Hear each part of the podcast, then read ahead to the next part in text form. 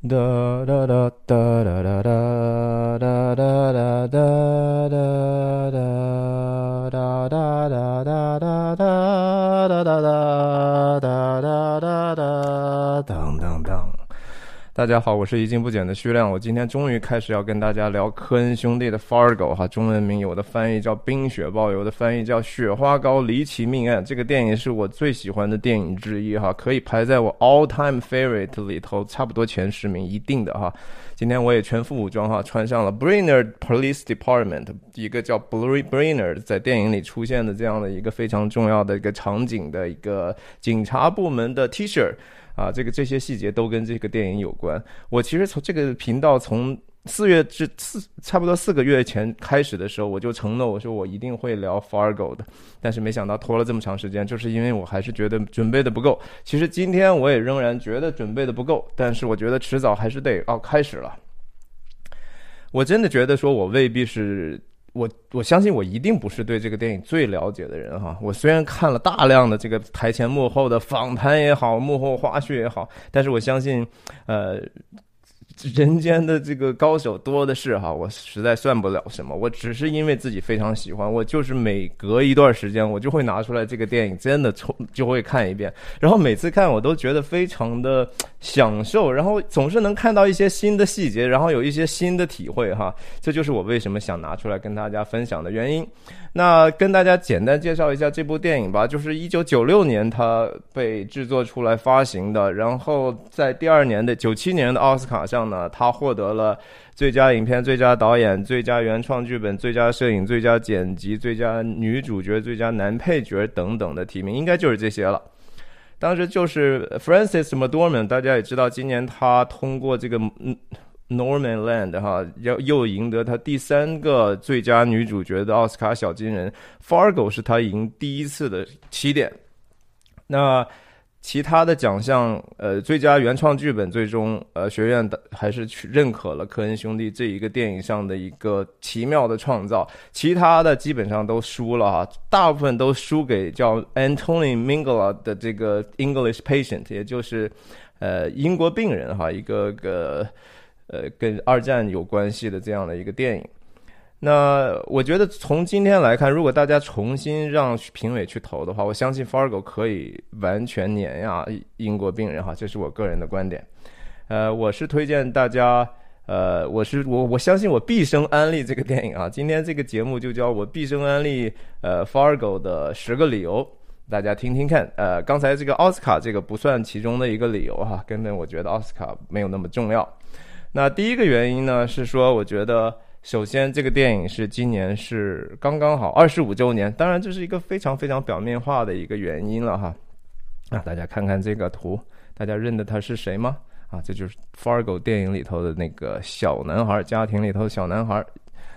看看时间的给人的惊人的一个。变化哈，这个女士呢，就是电影里头跟 Jerry 在一起，曾经，啊，她算是一个什么应招女郎吧，escort girl 是一个，然后这这个是另外一个现在的一个当时演员的女士，在电影里头，她是这个照片这个截图里头左侧的这一个，也是演了一个应招女郎，这个。整个的这个采访哈，是在今年年初的时候，明尼苏达的本地电视台把他们招过去，又又回忆了一下，说二十五年前，他们每一个人都都回忆的说，哇，这是简直是我们人生中最奇妙的一个体验哈，他们想都没想到他们会有这样的一个经历，然后这个经历也彻底的改变了所有他们的人。就是说，我我不是并不觉得说二十五年好像有多么重要哈。我们再再别说后面这个电影又有同名的电视剧，为什么有同名电视剧？一定是因为它原著电影是非常非常的可蹭流量的，对吧？否则的话没有必要去蹭它的流量嘛。那当一个艺术作品在半个二四分之一个世纪的之后呢，人们仍然还会津津乐道其中的细节的时候哦，我们知道这个事情其实性质就不太一样了啊，就是终归是说。有一些东西经过了时间的考验，经过了这样的一个，它不只是当时的一个文化风潮，跟着跟风一阵就过去了，它有一些特别隽永的东西给沉淀下来了。这是我说二十五周年是一个表面现象，但是它是经得起时间考验的一个作品。第二个原因呢，我是当然就觉得说更也是个假原因哈，就是这毕竟是一个科恩兄弟的电影哈。科恩兄弟本身就是一个原因，他们是这个电影的完全的 creator 哈，他们是创造者。这个电影刚刚才也讲了，是原创的一个故事。他们两个大家可能熟悉，他们两个知道，就是他们两个是一是完全那种需要完全控制那种家伙哈，control freaks。他们是所有的细节都已经写在剧本里那种那种人，就是。连这个嗯啊啊呀，然后这个口音，这个词应该怎么读？它是直接写在剧本里头，大家去看一看他们 Fargo 那个剧本，和这个是其实犯了很犯这个所谓好莱坞剧本的大忌啊！好莱坞是有哲学，通常来说，你不要去，这叫呃 macro directing 啊，你你这是演员的工作，交给他们去诠释就好了。但是科恩兄弟他们可能也是因为两个人哈，可以霸凌一下 演员，那毕竟两个人说话。看起来还是气势比较大，但这两个人就是说看起来说是两个人哈，但是在片场永远就是一个脑子。传大家都跟他们工作过的都会说，就是说你一个有个事儿不明白的话，你问 either of them 哈，就是不管你问哪个人，他们说给你的回答完全是一样样的，完全是一样样。所以这两个人就是口风格特别特别的独特，总是有两个人去创造。然后这个电影啊是他们的第第六部长片哈，他在在此之前跟大家简单的回忆一下，呃，第一部他们的处女长片《雪迷宫》哈，《Blood Simple》。就已经非常惊艳了，以至于就是说，在很多年之后，中国的顶级导演张艺谋啊，我又要说张艺谋的坏话了。张艺谋根据科恩兄弟的《雪迷宫》改编了一个叫《三枪拍案惊奇》的烂片哈，我绝对是这个连连我都觉得连你脚后跟还都摸不着，我就很奇怪，原来那么好的一个作品，为什么经过改编之后变得那么差？哎呀，这我是是真是奇葩。OK，第一部电影，第二部电影是《Raising Arizona》。尼古拉斯凯奇演的，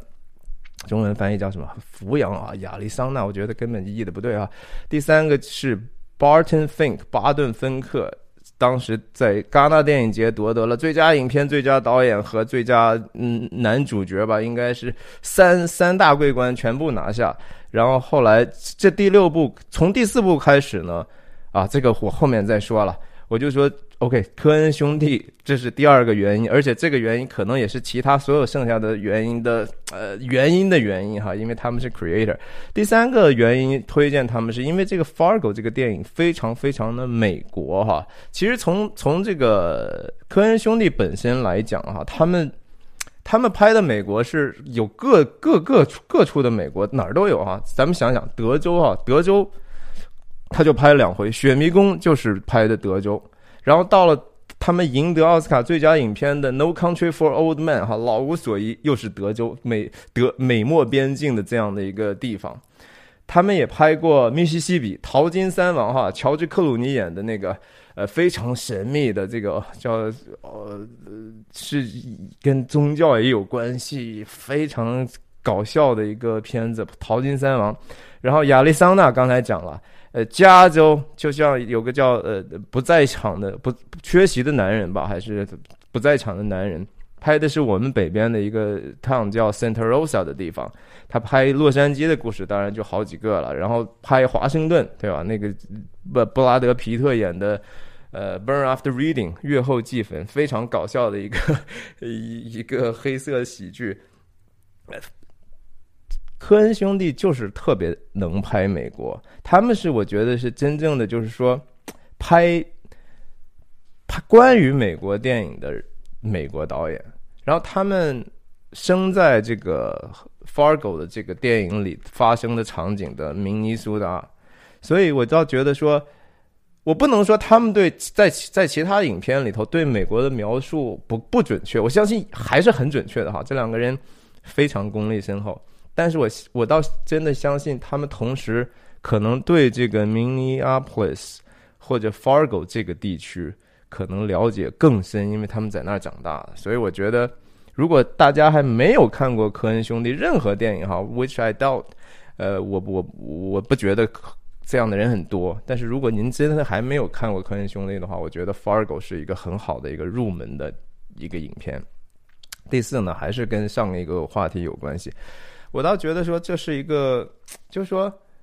我我觉得美国电影和关于美国电影哈，这是两个不同的概念，而且就是说后者这个关于美国电影不是这个美国电影的子集，怎么说呢？就我觉得美国电影这个 American films 啊，这个概念更像是在这个制作啊、发行啊，是在商业层面的一个意义。我觉得它更像是一个和好莱坞。它是一个好莱坞的，它它是好莱坞是美国电影的子集，但是好莱坞基本上占全了美国电影的非常大的一部分了。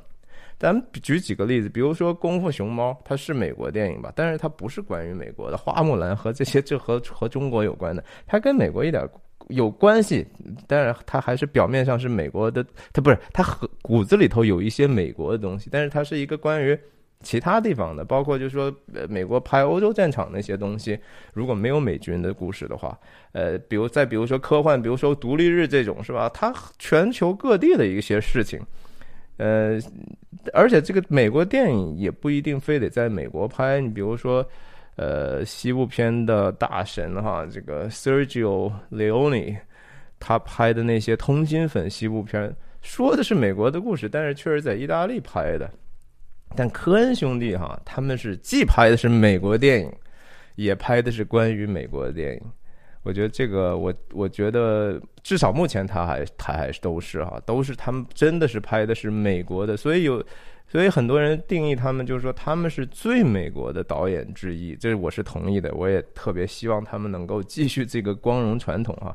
第五个原因是说这个电影他们有这个，因为科恩兄弟是犹太人的这样的一个。文化的根哈，所体现出来的一点点犹太或者希伯来的这种底色，我觉得说起来，犹太人的这个电影啊，其实是影响非常非常大的哈。犹太人不仅是说创造了好莱坞整个的这个商业的这种体系，整个的这种 studio 制度哈，他们在艺术成就上的犹太人的电影人也是非常夸张的。随便举举几个名字。最早期的电影哈，弗里茨朗，然后美国好莱坞黄金时代的呃威廉惠勒，然后呃比利怀德，然后到后面英国导演库布里克哈，美国的后来的呃票房艺术双冠王斯皮尔伯格啦，什么呃伍迪艾伦啦，然后从从欧洲来又在好莱坞光大的波兰斯基了。犹太人真的是在电影行业取得的成就是非常非常高的，但是呢，我认为哈，科恩兄弟所表现出来这种犹太的这种气质，可能还是最浓的之一吧。他们有一次去以色列的时候接受采访的时候，他们也非常的不讳言自己这个犹太人的这种 culture root 啊文化根源，他们就是是我们。你想，大家知道，就说，犹太人给自己那那些孩，很多犹太人对自己孩子的管教是是，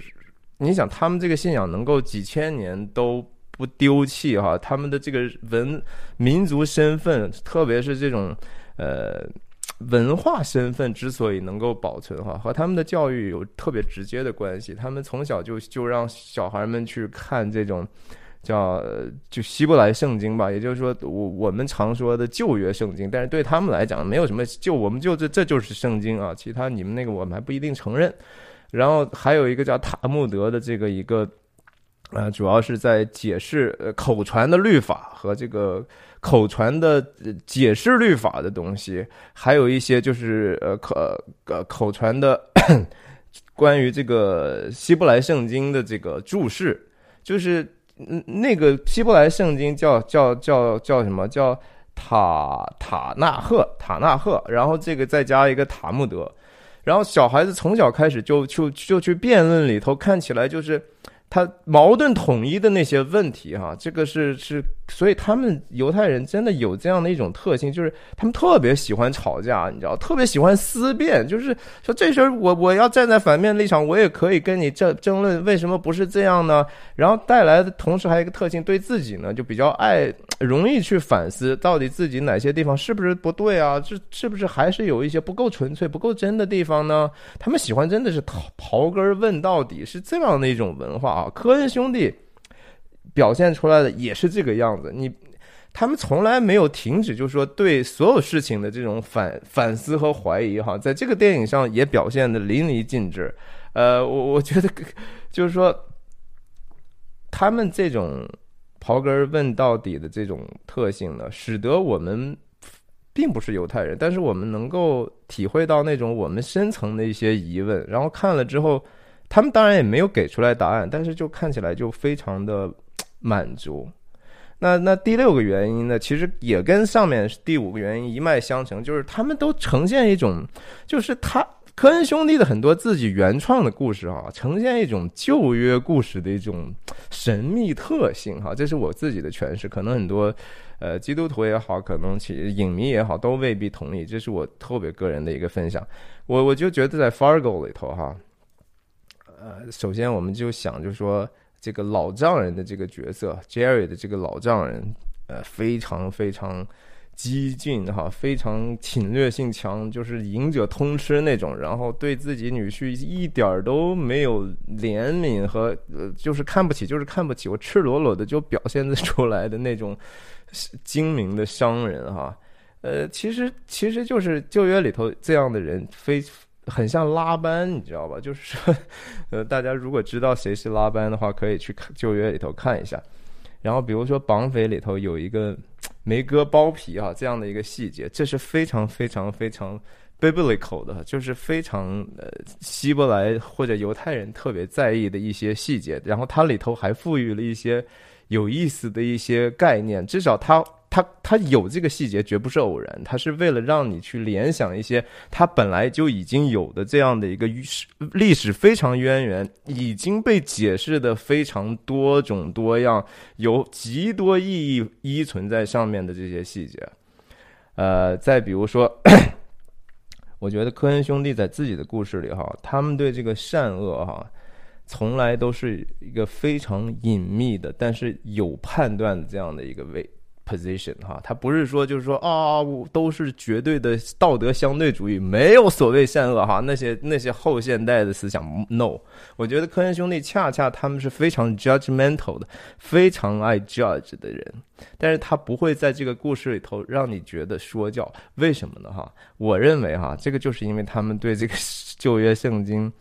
呃，非常有理解。他们对这个故事的设计不是一个现实的，不是一个功利性，不是一个权宜的，它是有一个比较好的一个超越性的，它可以诠释的可能性之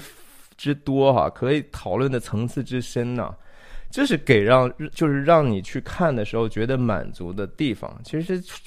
呃，旧约圣经里头这样的东西比比皆是哈。我就说，比如说善恶树的这个事情，这个蛇引诱夏娃的这个事情，你从什么角度你都可以去把这个里头它到底是什么意思，对吧？到底是个是是是是真的是发生了呢，还是说这是个隐喻？如果是隐喻会怎么样？如果是真的会怎么样？然后该隐与亚伯就那么短短的那么十几句话，就构筑了这么一个神秘的故事，让你怎么想怎么都觉得这个事情还很多意思。科恩兄弟的电影真的就是表现出来这样的一个深思熟虑的这种特性哈。我觉得就是因为他们有这样的一种底层的文化，所以就是他们其实是有一个稳定的价值体系在底层去做，然后同时给你不停的去责问你人生的意义也好，呃，个你应该去什么是真正的对？这个为什么这个这个这个蠢愚蠢显得这么样的可笑哈？愚蠢显得可笑，要想表现出来不是特别容易的，你知道吗？你光装疯卖傻，那个和和和潘长江一样那种呃什么举起手。来，有任何值得可笑的地方吗？你只是觉得就说他就是愚蠢哈，但是这个愚蠢什么意义都没有，也不可笑，因为他缺乏了一个真的东西。在 Fargo 里头所表现的愚蠢，那是一个真的是在真相底下，在在真相挨着长出来的一个愚蠢。所以 Fargo 里头有一有一场戏啊，很多人都不明白为什么要放进去，就是这个女警察 Margie 到跑到这个 Minneapolis，然后去见了一个日本裔的同学叫 Yanagita Yanagita。这场戏哈，很多人就这个跟这个案子有什么关系哈？但是我觉得看了这么多次，我觉得十几次之后哈，我真的觉得这场戏反而是整个这个故事的一个支撑哈，它是最关键的一个整个故事线的一个支撑。如果没有这场戏的话，实际上那个电那个故事其实就不过是一个齐秦的故事而已。但是因为 Yanagita 和和 Margie 的这场戏，因为我们要再去想 Margie 后面的很多很多判断事情的一些动因的时候，我们就发现哇，原来科恩兄弟想讲的是这个意思，对吧？我已经说了二十多分钟了哈，真的是提醒大家订阅我的频道哈，我后面可以有机会的话，我一定会把这个电影从头到尾主场去分析一下，也希望大家。分享我的频道给那些所有你认为看爱看电影的人，特别喜欢科恩兄弟的人哈。我说的不一定对，但我觉得如果我们能能够在这样的一个场合有这样的一个交流，你你们把你们的发现也发出来，我觉得可以，我们去去。组建一个这样的一个非常良好的一个一个一个平台和氛围，我觉得，因为我我没有看到别人这样去讲过，你知道，我我很多做这个内容，只是因为我找不到相似的内容，我觉得说呀，maybe 我我来去做这个事情，我不是说我做的最好哈，again，OK，这是我认我说的这个第六个原因，第七个原因当然就是摄影了哈，这个摄影啊也分享几个图给大家看吧。OK，大家都知道，可能知道这个摄影是著名的摄影大神 Roger Dickens 啊，我都不知道他中文名罗杰·狄金斯吗？难道叫啊？罗 Roger Dickens 是和科恩兄弟等于说他们合作了一共应该合作了十二次。OK，他们从科恩兄弟的第四部电影开始就就合作，然后后面的除了除了科恩兄弟，除了他那个叫《月后祭坟》。和这个叫《Inside Louis》呃，Llewellyn Davis 叫《醉乡民谣》这两部电影之外，全部都是由 Roger Dickens 掌镜的。Roger Dickens 的这个职业的这个传奇性，哈，我觉得说也反映了一个，就是说这个世界还是一个非常 snobby 的哈，很势利的、很功利的、很表面的一个趋向，这就是世界。奥斯卡提名了他一共十四次哈，前十二次他都是空手而归，而且在很多次就是说很明显，就是说大家都觉得说这个这么好，这是的，但是这只是个小圈子承认，就是说懂摄影的人、搞摄影的人都觉得说哇。就这个，你看 Roger Dickens 做的这个镜头哈，这里头他他他真的是为这个故事服务啊，这是 Roger Dickens 的一个基本的哲学，就是摄影不是为了说让人觉得摄影机的存在，就和好的剪辑师不是为了让人注意到哦又剪了啊又剪了又剪了剪的好花好炫呐，No，剪辑和摄影都是为了故事服务的，为了情绪服务的。就是怎么能够帮助人更好的去理解这个里头的信息呢？怎么能够把这个故事让人更能够 immerse 在其中呢？这是 Roger Dickens 毕生他非常努力去做的。他十一部十二次提名的时候仍然空手而归，然后最后他接拍，他去掌镜那个《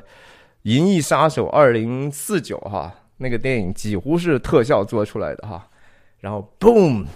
然后学院说：“哇，看起来好美啊！”然后你想啊，奥斯卡评委还都是搞电影的呢，把这个奖项给了 Roger Dickens。然后再再过一再过去，这个那个电影叫什么？一九一七吧，Sam Mendes 拍的这个呃一镜到底的技术上的概念上非常炫的一个所谓 real time 整个的这样的一个东西。然后大家一看，哇，真了不起啊！一镜到底，给他个奥斯卡吧。这就是这个世界做的事情。但实际上，他做的事情，我真的觉得要仔细看的话，不，他最好的工工作不是在那个得奖的那两个上头的呀。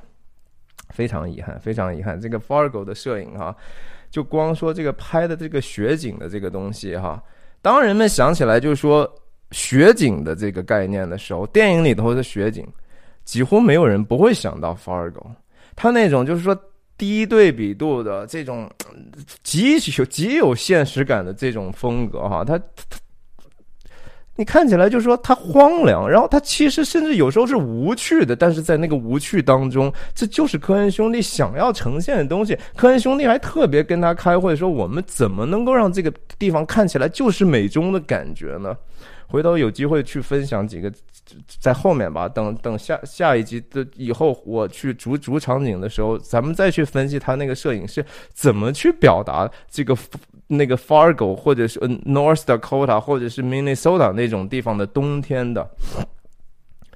所以你想一想，其实挺搞笑的。Roger Dickens 哈两次得奥斯卡，这个片名里头哈都有一个是一九一七，一个是二零四九哈，都有一个年代在里头。但是大家要知道，就是他第一次获得奥斯卡最佳摄影提名的哈是《肖申克的救赎》啊，《The Redemption of Shawshank》。这个电影，我就我就想起来，我就觉得很可笑。这电影的中香港当时译名叫什么？《刺激一九九五》哈，这是史上最烂的一个翻译哈。但我就心想，如果说开玩笑啊，如果当时英文名叫呃《Shawshank》呃《Redemption of Shawshank》呃 Nineteen Ninety Five Maybe Roger Dickens 在第一次被提名就已经得奥斯卡了。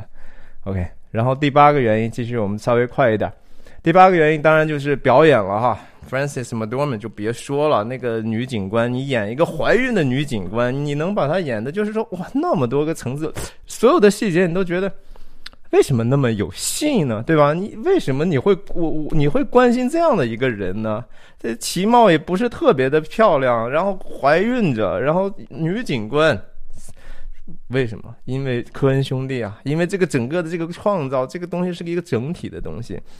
再再再别说另外那个男主角或者是男配角吧，这个无所谓。就是那 William Macy 哈，他在里头演的这个 Jerry，这个